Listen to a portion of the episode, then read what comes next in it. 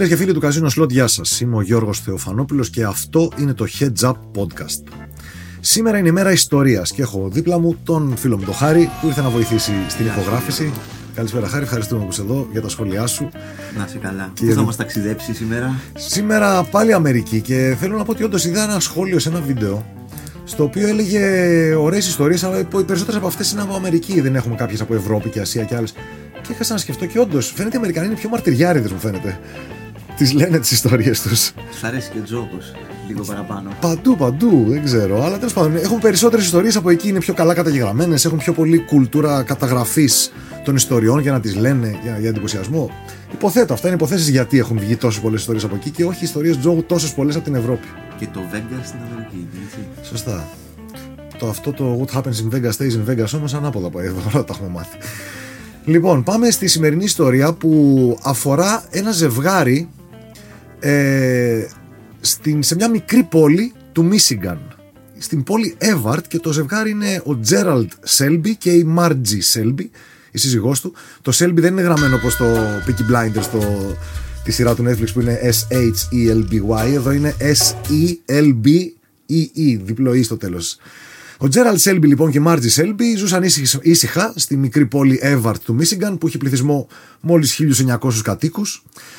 Μεγάλωσαν έξι παιδιά έχοντας ένα κατάστημα mini market στον κεντρικό δρόμο της πόλης. Μιλάμε για μια πόλη με μόλις ένα φανάρι. Μιλάμε μι- μικρή πόλη. Είχαν το κατάστημα για 17 χρόνια και όταν είχαν πατήσει τα 60 τους, είχαν κάνει μικρή παιδιά, τα παιδιά είχαν μεγαλώσει.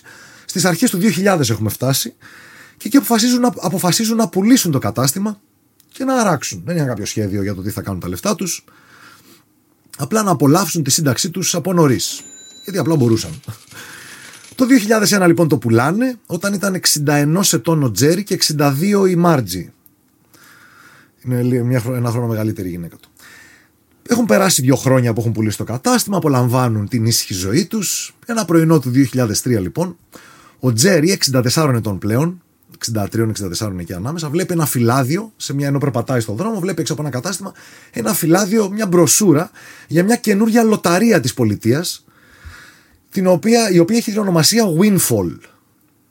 Ο Τζέρι λοιπόν που είχε πτυχίο μαθηματικών, να το σημειώσουμε αυτό, από το κοντινό πανεπιστήμιο εκεί, διαβάζοντας τους όρους, μέσα σε λίγα λεπτά συνειδητοποιεί ότι υπάρχει ένα θέμα σε αυτή τη λοταρία. Υπάρχει μια τρύπα. Βρήκε την τρύπα. Ο ίδιος λοιπόν λέει ότι θυμάται. Ο ίδιος είπε στη συνέντευξη, σε συνέντευξη αργότερα, έχει δώσει αρκετές συνεντεύξεις όπως καταλαβαίνετε, γιατί είναι πολύ γνωστή η ιστορία αυτή. Ο ίδιος θυμάται λοιπόν ότι βρήκε το ελάττωμα στο σχέδιο της λοταρίας μέσα σε μόλις τρία λεπτά. Το πρόβλημα ήταν ένας κανόνας που λέγεται roll down. Συνήθως στι περισσότερες λοταρίες, στο Joker, στο Lotto, όταν δεν βρίσκει κάποιος, ας πιάσουμε το Lotto, ας πούμε που έχει 6 νούμερα, γιατί και εκεί με 6 νούμερα ήταν, έπρεπε να βρει κάποιος και τα 6 νούμερα. Δεν ξέρω ακριβώς από πόσα, από πολλά είναι όμως. Ε, στις, στις περισσότερες λοταρίες λοιπόν όπως και εδώ στο Lotto και στο Joker όταν κανείς δεν βρίσκει σε μια κλήρωση τα 6 νούμερα το ποσό για το εξάρι για τη μεγαλύτερη κατηγορία κερδών μεταφέρεται στην επόμενη κλήρωση πάλι για τη μεγαλύτερη κατηγορία κερδών έτσι έχουμε μάθει, έτσι έχουμε συνηθίσει Όπως γίνεται πάντα. έτσι το θέλουμε αυτονόητο ακριβώς. Στη συγκεκριμένη λοταρία όμως, το Windfall, όταν το jackpot έφτανε στα 5 εκατομμύρια δολάρια συγκεκριμένα, το ποσό που δεν είχε διανεμηθεί, δεν είχε απονεμηθεί ως κέρδη, μοιραζόταν στην επόμενη κλήρωση στις μικρότερες κατηγορίες κερδών. Στα πεντάρια, στα τεσσάρια και στα τριάρια. Μέχρι και τα διάρια κερδίζαν εκεί. Κερδίζανε πάλι άλλο ένα ticket. Εκεί δεν διαλέγεις ακριβώς τα νούμερα. Πας και αγοράζεις δελτίο, δεν κάθεσαι να συμπληρώσεις. Αγοράζεις δελτίο με τυχαία νούμερα πάνω. Ε, τα, δι- άμα πετύχαινες δύο νούμερα από τα έξι, σου δίνανε δωρεάν ένα ακόμα ticket των δύο δολαρίων. Δύο δολάρια ήταν η αξία του κάθε ticket, του κάθε δελτίου, ας πούμε. Το ποσό λοιπόν του jackpot όταν υπήρχε roll down μεταφερόταν και δινόταν στα πεντάρια, στα τεσσάρια και στα τριάρια έξτρα επιπλέον χρήματα, μεγαλώνοντα κατά πολύ τα κέρδη για αυτές τις κατηγορίες.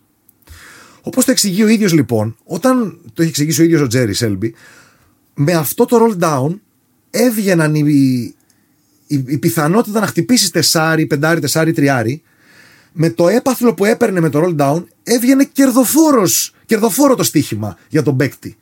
Ήταν οι πιθανότητες υπέρ του παίκτη. Του έδινε παραπάνω χρήματα από όσα αναλογούσαν κανονικά στην αναλογία να χτυπήσει το πεντάρι και το τεσάρι. Είναι σαν να λέμε παίζω κοροναγράμματα, ποντάρω 100 και όποτε χάνω, χάνω 100, αλλά όποτε κερδίζω, κερδίζω 110. Αυτό δεν είναι τζόγος, είναι επάγγελμα ουσιαστικά. Μπορεί βαραχυπρόθεσμα να χάσεις, αλλά μακροπρόθεσμα αποκλείεται να χάσεις με τέτοιο πλεονέκτημα. Κάτι τέτοιο βρήκε αυτός λοιπόν εκεί. Ότι όταν γινόταν αυτό το roll down, τα ποσά για το πεντάρι, το τεσσάρι και το τριάρι ήταν παραπάνω από όσα θα έπρεπε να είναι με βάση την πραγματική πιθανότητα. Πώς γίνεται να το βρει και ο Τζέρι Και να μην το βρει με το κανεί. mini- από το mini market; με το πτυχίο μαθηματικό μου δεν το έχει πιάσει ποτέ για να κάνει τίποτα σοβαρό. Αυτή ήταν και η απορία του ίδιου.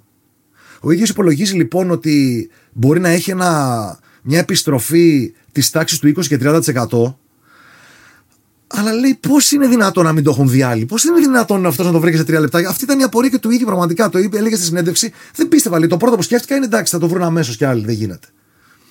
Το συνειδητοποιεί όμως και βλέπει να γίνεται ένα roll down. Πάει και τζογάρι, παίρνει λεφτά. Δεν έχει πει τίποτα ακόμα στη γυναίκα του. Πάει λοιπόν, παίρνει, βάζει 3.600 και βγαίνει με 5.300 στο roll down. Κερδίζει καλό, αρκετά καλό. μεγάλο. Είναι μεγάλο το νούμερο. Κανονικά ήταν πιο κάτω. Ήταν γύρω στο 20% που τα υπολόγισε γιατί έβγαλα και τα στοιχεία τους. Θα, είχανε- θα έχει ζουμί, άκου παρακάτω να δεις τι κάνανε. Έρχεται επόμενο roll down μετά από λίγες εβδομάδες. Ξαναβάζει 8 χιλιάρικα, φτάνει σχεδόν 14. Εκεί ήταν τυχερός όμως γιατί πιάσε πολλά. Είναι πολύ μεγάλα αυτά τα return on investments, τα, τα, ROI, τα ROI που λένε και οι λογιστές. Η επιστροφή πάνω στα, στα πονταρισμένα, ας πούμε. Επί ποσοστό, ε, τα- εκ- εκφράζουμε το κέρδος ως ποσοστό επί των πονταρισμάτων, επί των πονταρισμένων. Αυτό το νούμερο βγάζει εδώ σχεδόν 100% ή 80% ή 60-80 είναι πολύ μεγάλα νούμερα. Σιγουρεύτηκε όμως ότι έχει πλεονέκτημα και το λέει και στη γυναίκα του. Εκεί ένας δημοσιογράφος που τους έπαιρνε συνέντευξη τους ρωτάει ακριβώς αυτό που λες τώρα με κάνει μια κίνηση. Ο Χάρης θα φάγει παντόφλα. Σου ρωτάει στη γυναίκα του και εσύ τι είπες προφανώς. Έρχεται ο άντρας και σου λέει Έλα, βρήκα τρόπο να κερδίσει τη λοταρία. Εσύ τι είπες. Και απαντάει η Μάρτζ, λέει Δεν με εξέπλεξε καθόλου. Λέει εφόσον είδα τα νούμερα που μου παρουσίασε, κατάλαβα και εγώ το πλεονέκτημα. Α, Ήταν και αυτή το άρπαξε. Στο κόλπο. Το, κόλπο το κατάλαβε και λέει και εμπιστευόμουν. Λέει και το σύζυγό μου ότι ήξερε μαθηματικά, κατάλαβε τι μου λέγε. Ο Τζέρι δεν μπορούσε να πιστέψει πραγματικά κανείς ότι δεν έβλεπε. Ότι δεν μπορούσε να πιστέψει με τίποτα ότι κανείς άλλος δεν έβλεπε αυτό το πρόβλημα. Ήμουνα λέει amazed όταν είδα ότι μετά από λίγο καιρό κανείς δεν, το είχε- δεν το είχε εντοπίσει. Αποφασίζει λοιπόν με τη Μάρτζη να παίξουν, να αρχίσουν να επενδύουν σε αυτό το κομμάτι. Φτάνουν τελικά να επενδύουν μετά από μερικούς μήνες εκατοντάδες χιλιάδες δολάρια κάθε φορά που έχει roll down. Έφτιαξαν και μια επιχείρηση την οποία την ονόμασαν GS Investment Strategies. Αυτή είναι η, η ήρεμη συνταξιοδότησή του, ε. Ακριβώς. Αυτό ήταν το πλάνο συνταξιοδότησης. λοιπόν, με τη GS Investment Strategies είχαν και βιβλία κανονικά. Φορολογού, φορολο- ε, υπήρχε φορολογία στα κέρδη κανονικά. Δεν την αποφεύγανε. Αλλά υποθέτω ότι το κάνουν για λογιστικούς λόγους. Κάτι παραπάνω θα κερδίζαν από το να το παίζαν μόνοι τους. Και φτάνουν να έχουν κάπου 20 με 30% επιστροφές επί των πονταρισμάτων τους. Κάποιες φορές ήταν πιο τυχεροί. Βγάλανε σε μια συνέντευξη, βγάλανε και κάτι δελτία παλιά και δείχναν στο δημοσιογράφο και του δείχνουν Να, εδώ λέει είχαμε παίξει 515.000 δολάρια και μας επέστρεψε 853.000. Αυτό είναι κάπου 60%. Λέει είναι πολύ καλή η επιστροφή. Λέει είχαμε, ήμασταν τυχεροί εκείνη τη φορά. Δείχνανε. Αρχίζουν μετά να το λένε και σε γνωστούς και φίλους. Να μαθαίνετε προφανώς στην πόλη που ήταν μικρή πόλη, ήταν, βλέπαν κάτι τύπους να αγοράζουν εισιτήρια σαν παλαβή. Αρχίζει να μαθαίνετε. Πολλοί όμως δεν τους πιστεύανε. Ήταν καχύποπτοι μάλλον και λέγανε Κάποιο λάθος θα έχουν κάνει, θα τα χάσουν, είναι επικίνδυνα πράγματα με τζόγους μην παίζει και τέτοια. Κάποιοι όμως κατάλαβαν ότι υπάρχει πλεονέκτημα, είδαν τα νούμερα κάτω και αρχίζουν να κόβουν μετοχές της επιχείρησης. Της GS Investment Strategies στην πόλη των 1900 κατοίκων μια επιχείρηση εκατομμυρίων εκεί πέρα να δουλεύει και αρχίζουν και βάζουν μέσα έναν δικηγόρο, τον James White, έναν που είχε ένα κατάστημα με, με εργαλεία και μπογιές, ένα κατάστημα με σι- σιδηρικά που τα λέμε εδώ στην Ελλάδα. Ε, κάτι αγρότες μπήκαν μέσα. Αρχίζουν να μαζεύουν 500 λέει δολάρια η μετοχή της εταιρείας. Δεν ξέρω ακριβώς πώς κόψανε μετοχές. Ρωτάνε τον έναν πόσα έβαλε. Ένας αγρότης λέει: Έβαλα στην αρχή 8.000 λέει για μένα και μετά έβαλα και άλλες 6.000 για τα εγγόνια μου. Έγινε πλούσιο όλο το χωριό δηλαδή. το χωριό. Κάποιοι όσοι το πιστέψαν, γιατί άλλοι θα βλέπανε, θα φοβόντουσαν μην έχει καμιά πυραμίδα, καμιά κομπίνα η μάζ, η φάση. Τι γίνεται εδώ, τι είναι αυτή και τέτοια. Θυμ- Τώρα που βέβαια έχει περάσει καιρός, όλοι αυτοί ξανασυναντιούνται και τα λένε και δίνουν και συνεντεύξεις και όλοι το θυμούνται με έτσι με. Τα αναπολούν με ρομαντισμό, τι ωραίο που περνάγαμε τότε. Λοιπόν, ο ένας από αυτούς ε, δήλωσε αργότερα ότι έβαλα τα παιδιά μου πε- στο σχολείο. Ένας σπούδασε νομική με αυτά τα χρήματα. Τα βάλα σε καλή χρήση. Τα χρησιμοποίησαν καλά τα χρήματα που κερδίσανε. Λοιπόν, συνεχίζεται η ιστορία όμως, γιατί δεν τελειώνει εδώ. Οι υπόλοιποι λοιπόν είπαμε ότι είναι καχύποπτοι στην πόλη. Τους λέγανε ότι είστε τρελοί, δεν τους πιστεύανε κάποιοι. Μέχρι την άνοιξη του 2005, λειτουργούν ήδη δύο χρόνια, δυόμιση, η ομάδα έχει φτάσει να έχει 25 μέλη. Ανάμεσα στους επενδυτές, της GS Investment Strategies του Τζέρι και της Μάρτζι Σέλμπι υπήρχε διευθυντής εργοστασίου αντιπρόεδρος τράπεζας στρατιωτικοί, αγρότες οτιδήποτε όλοι βάζα λεφτά όλοι μέσα σε δυόμιση λιγότερο από τρία χρόνια είχαν παίξει 12 φορές δεν γινόταν συχνά το roll down, αλλά όταν γινόταν, είχαν βρεθεί 12 φορές να, να γίνει σε αυτά τα χρόνια, κερδίζοντας ήδη αρκετά εκατομμύρια. Εκεί, εκεί όμως η πολιτεία του Μίσικαν ξαφνικά και χωρίς να έχει σημαντικό λόγο αποφασίζει να σταματήσει τη λοταρία Windfall. Λέει τέλος.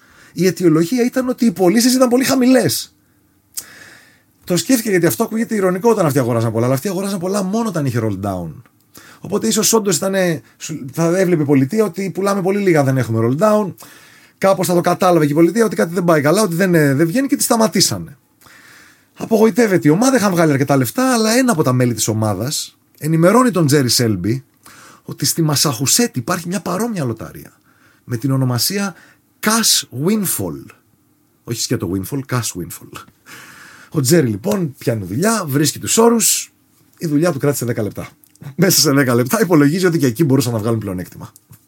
Από την προηγούμενη είχαν φτάσει να έχουν κατά μέσο όρο πάνω από. φτάναν και 30% από την προηγούμενη, από αυτή είχαν λίγο λιγότερο.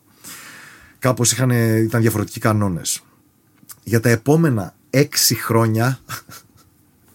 Μετακόμισαν στη Μασαχουσέτη. Δεν μετακόμισαν. Δεν μετακόμισαν. Αυτό είναι το φοβερό. Ο Τζέρι και η γυναίκα του η Μάρτζη περίμεναν πότε θα γίνει το roll down στη λοταρία της Μασαχουσέτης και όποτε αυτό ερχόταν, έπαιρναν το αυτοκινητάκι τους και ταξίδευαν 1500 χιλιόμετρα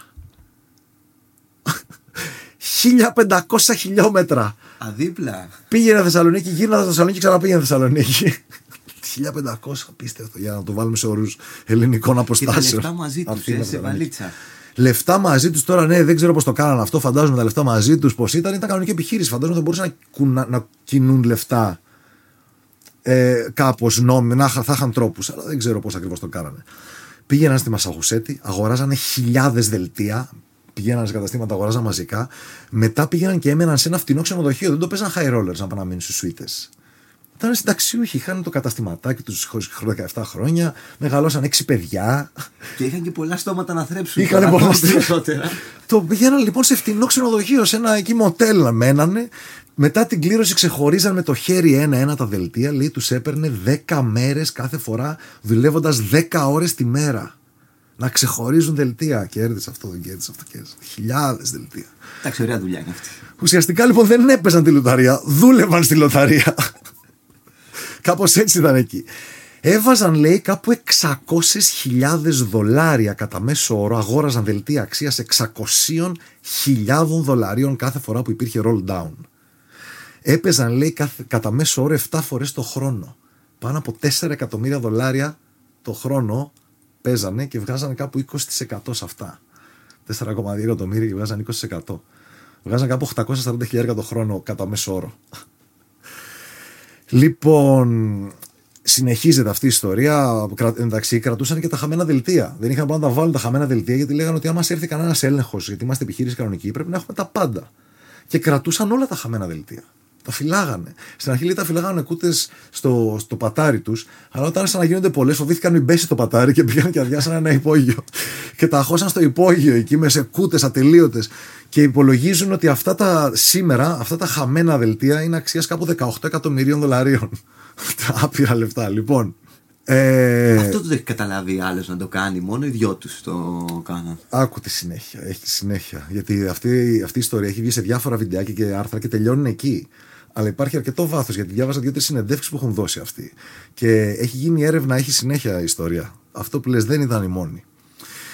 Αργότερα λοιπόν αυτοί δηλώσαν ότι το διασκεδάζαν όλο αυτό προφανώς. Ήταν συνταξιούχοι και είχαν βρει μια τρύπα να βγάζουν λεφτά εκατομμύρια. Ε, ήταν σίγουρα πολύ καλύτερο από το να κάθονται στον καναπέ μπροστά σε μια τηλεόραση για να παίζουν αυτοί, απλά ελπίζοντας να κερδίσουν κάποτε. Βοηθούσαν τους φίλους τους, βοηθούσαν τους συμπολίτες τους στην πόλη, έφεραν λεφτά στη μικρή πόλη τους. Ήταν πολύ ευχάριστα χρόνια για αυτούς. Την ανέβασαν αλφα εθνική. Κάπως έτσι. Λοιπόν, φτάνουμε λοιπόν στο 2011. Εκεί η εφημερίδα Boston Globe ενημερώθηκε, κάποιος τους είπε ότι ρε παιδιά, υπάρχουν μερικά καταστήματα σε μια πλευρά της πόλης, στη Μασαχουσέτη, που πουλάνε πάρα πολλά δελτία. Τι γίνεται εκεί; είχε αρχίσει ο κόσμος να υποψιάζεται βλέποντας τον όγκο που, πουλού, που πουλούσαν συγκεκριμένα καταστήματα. Και δεν ξέρανε γιατί συμβαίνει, αλλά βλέποντας ότι κάτι ε, έξω, έξω από το συνηθισμένο συμβαίνει σε μερικά καταστήματα, άρχισαν να υποψιάζονται κάτι περίεργο, κάτι ύποπτο υπάρχει από κάτω.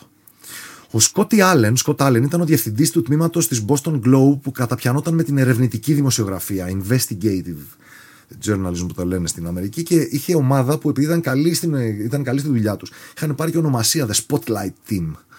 Η ομάδα που ρίχνει το φως για να φωτίσεις σκοτεινές πτυχές της κοινωνίας. Το φως στο τούνελ. Το, μπράβο.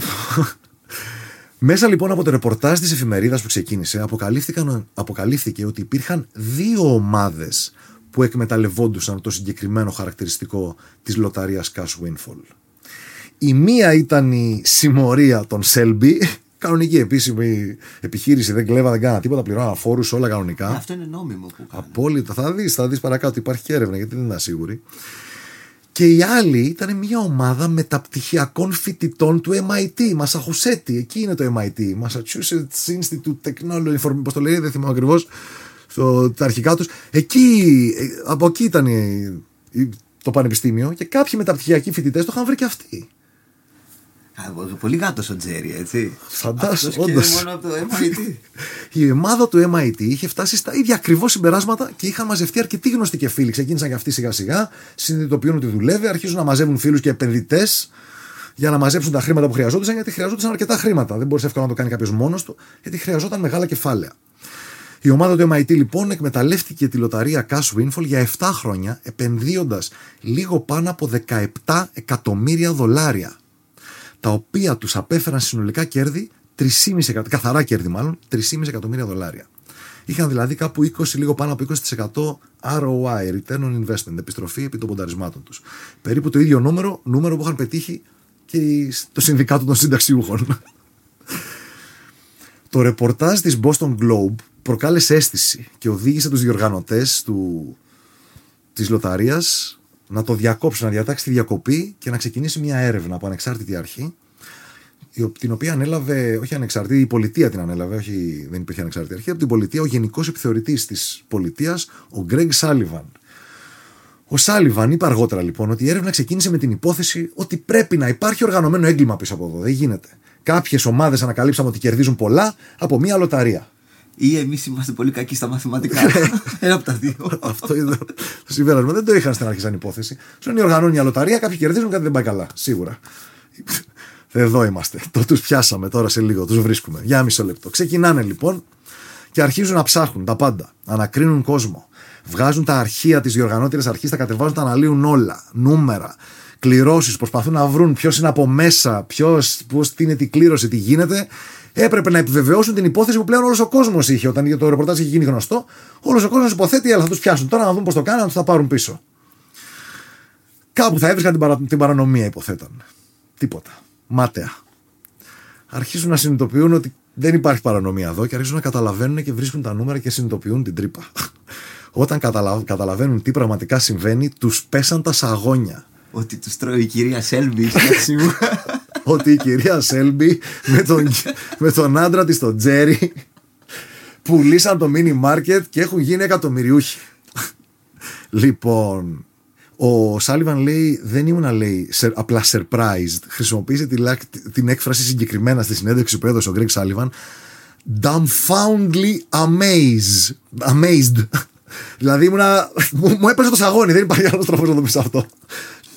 λέει ότι συνειδητοποιώ ότι κάποιοι λέει οι ιδιοφυΐες των μαθηματικών στο MIT είχαν βρει έναν τρόπο να κερδίσουν νόμιμα και ταυτόχρονα εκεί λέει τρελάθηκα που το είχε κάνει και το ζευγάρι των συνταξιούχων 1500 χιλιόμετρα μακριά. και, την, και κατά τη διάρκεια όλου αυτού κέρδιζε χρήματα και η πολιτεία που αυξανόταν ο όγκος από όλο αυτό το πράγμα. Δεν έχανε η πολιτεία. Τα ίδια κέρδη που έδινε πάλι θα τα έδινε, απλά τα μοίραζε με τέτοιο τρόπο που ήταν συμφέρον για όλους τους παίκτες που παίζανε εκείνη την ώρα. Όλοι είχαν αυξημένες πιθανότητες. Απλά αυτοί το εκμεταλλεύτηκαν με μεγάλο όγκο. Η έρευνα λοιπόν καταλήγει ότι η δράση των ομάδων και ο μεγάλος όγκος παιχνιδιού δεν επηρέαζε τις πιθανότητες νίκης. Όταν ερχόταν το roll down, βγήκε η απόφαση και λέει ότι όταν ερχόταν το roll down του jackpot, όλοι οι παίκτες είχαν πλεονέκτημα, όχι μόνο οι συγκεκριμένοι. Η πολιτεία της Μασαχουσέτης όμως διέκοψε τη συγκεκριμένη λοταρία και αυτό ήταν και το τέλος της εντυπωσιακής περιπέτειας του Τζέρι και της Μάρτζης Σέλμπι. Αποφασίσαν να τη διακόψουν. Η επιχείρηση λοιπόν αυτή των δύο συνταξιούχων είχε κερδίσει συνολικά, συνολικά σαν ομάδα 26 εκατομμύρια δολάρια. 3,5 εκατομμύρια βγάλαν τη Μασαχουσέτης. Οι άλλοι πήγε το κάνανε και λίγο πιο πριν, με λίγο καλύτερους όρους από τη δικιά τους πολιτεία, ε, στο Μίσιγκαν. Νομίζω Μίσιγκαν ήταν, χάσω και, τη, και την μπάλα, να είμαστε σίγουροι τι λέμε. Ναι, Μίσιγκαν είναι, στο Εύερτ, η πόλη Εύαρτ του Μίσιγκαν. Εύαρτ. Λοιπόν, ε, η επιχείρηση των δύο συνταξιούχων μαζί με τις δύο, στις δύο αυτές λοταρίες καταφέρει να βγάλει 26 εκατομμύρια δολάρια συνολικά αφού είχαν μοιράσει τις μετοχές τους μετόχου και του επενδυτές στο ζευγάρι των συνταξιούχων τους ίδιους τους έμειναν με κάπου 8 εκατομμύρια μετά το φόρο τα υπολογίζουν γύρω στα 5,5 εκατομμύρια δολάρια καθαρά πρέπει να βγάλανε. Σαν ζευγάρι, οι δυο τους. Τα γατά και το MIT βγάλαν 3,5 όλοι μαζί. και χρησιμοποίησαν τα κέρδη τους για να ανακαινήσουν το σπίτι τους, να βοηθήσουν τα έξι παιδιά τους με τις οικογένειές τους, πληρώνοντας για τα δίδακτρα των σπουδών για τα 14 εγγόνια τους και τα 10 δισέγγωνα τους. Ζωή να έχουν. Στρατός ολόκληρος. Αν είναι όλοι με τα ίδια ταλέντα. Λοιπόν, οι μέτοχοι της επιχείρησης που έχουν πλέον που έχει πλέον κλείσει η επιχείρηση βέβαια προφανώς. Ακόμα συναντιούνται όμως, συναντιούνται να πιούν κάνα καφέ και συχνά λέει παίζουν μια φορά τη βδομάδα, κάνουν και ένα παιχνίδι πόκερ μεταξύ τους που παίζουν με cents. Ένα-δύο cents πρέπει να παίζουν κάτι τέτοιο. Τους δαγκώνει η κυρία Σέλμπι. η κυρία Σέλμπι φτιάχνει λέει τις πίτες, κάτι κοτόπιτες καταπληκτικές φτιάχνει, τους κερνάει. Τον Τζέρι πρέπει να φοβούνται λίγο. Λοιπόν, και συναντιούνται και συζητάνε και θυμούνται τα παλιά τα χρόνια και έτσι σε ένα, στο πλαίσιο μιας τέτοιας συνάντησης έχουν δώσει μια πολύ ωραία συνέντευξη που βρήκα. Πολύ μεγάλη και τα λένε όλα και μιλάνε και οι άλλοι μέτοχοι και θυμούνται όλα αυτά τα χρόνια πόσο ωραία ήταν. Ε, αυτό που έκανε πάντως περισσότερη εντύπωση μέχρι και σήμερα, μέχρι και σήμερα στον Τζέρι Σέλμπι είναι πώς είναι δυνατόν να μην έχει δει κανένας άλλος αυτό το πλεονέκτημα. Δηλαδή πραγματικά είναι θέμα πόσα για πόσα με τι πιθανότητα. Και εγώ θεωρώ ότι φαίνεται λίγο απίθανο πώς ακόμα και ειδικά οι διοργανωτές πώς δεν το έδανε. Είναι, δεν είναι καλή στα μαθηματικά. Δεν πας να σπουδάσεις μαθηματικό στην Αμερική. Πας εδώ στην Πάτρα καλύτερα. δεν ξέρω, κάτι τέτοιο. Να σημειώσουμε εδώ ότι η ομάδα του MIT είχε τελικά κάποια προβλήματα με τον νόμο, γιατί σε κάποια από τις κληρώσεις χειραγώγησαν το roll down παίζοντας πολλά δελτία πριν αυτό γίνει, κάτι το οποίο θεωρήθηκε παράτυπη παρέμβαση που τους έδινε πλεονέκτημα. Αντίθετα, ο Τζέρι και η Μάρτζι Σέλμπι δεν είχαν μπλέξει εκείνη την κλήρωση, δεν προλάβαν να καταλάβουν ότι ήρθε το roll down γιατί η ομάδα του MIT το δημιούργησε ουσιαστικά και δεν είχε κανένα πρόβλημα με τον νόμο η ομάδα του, το, το συνδικάτο των συνταξιούχων, μου αρέσει να το ονομάζω έτσι. Τέλος, να πούμε και κάτι το οποίο μου βρήκες εσύ χάρη σαν πληροφορία, ότι ο Τζέρι και η Μάρτζι Σέλμπι έχουν πουλήσει τα δικαιώματά τους, τα ναι. δικαιώματα της ιστορίας τους. Για να γίνει ταινία. Για να γίνει ταινία ή σειρά, κάτι τέτοιο βρήκαμε. Ναι, ναι, ναι, στην Paramount. Έχουν πουλήσει λοιπόν τα δικαιώματα της ιστορίας τους στην Paramount για να γίνει ταινία ή μικρή σειρά, νομίζω. Κάτι, κάτι από τα δύο. Για την οποία όμως δεν βρήκα άλλη πληροφορία. Δεν φαίνεται να έχει ξεκινήσει. Τίποτα καλύτερος και από το MIT ο Τζέρι. Έκανε, ναι, εννοείται. Πούλησε και τα δικαιώματα. Πούλησε και τα δικαιώματα, δεν είχε προβλήματα με τον νόμο. Τι ωραίο ο συνταξιούχος, μπράβο του. Πο, πολλά μπράβο αξίζουν στον Τζέρι λοιπόν και στην Μάρτζη και στην ομάδα τους. Αυτή λοιπόν ήταν η ιστορία μας και για σήμερα. Ε, να πούμε όπως πάντα ότι άμα έχετε αποφασίσει να γραφτείτε σε κάποιο καζίνο ή σε κάποια στοιχηματική, μας βοηθάτε και στηρίζετε όλο αυτό το περιεχόμενο που κάνουμε. Άμα γραφτείτε μέσα από τα links και τα banners στο betarades.gr ή στο casinoslot.gr ή στο bethome.gr από όπου μπορείτε να παίρνετε και πολλές πληροφορίες. Ισχύουν όροι και προποθέσει βέβαια σε κάθε εγγραφή. Το όριο ηλικίας είναι 21 έτη και υπάρχει κίνδυνος απώλειας περιουσίας.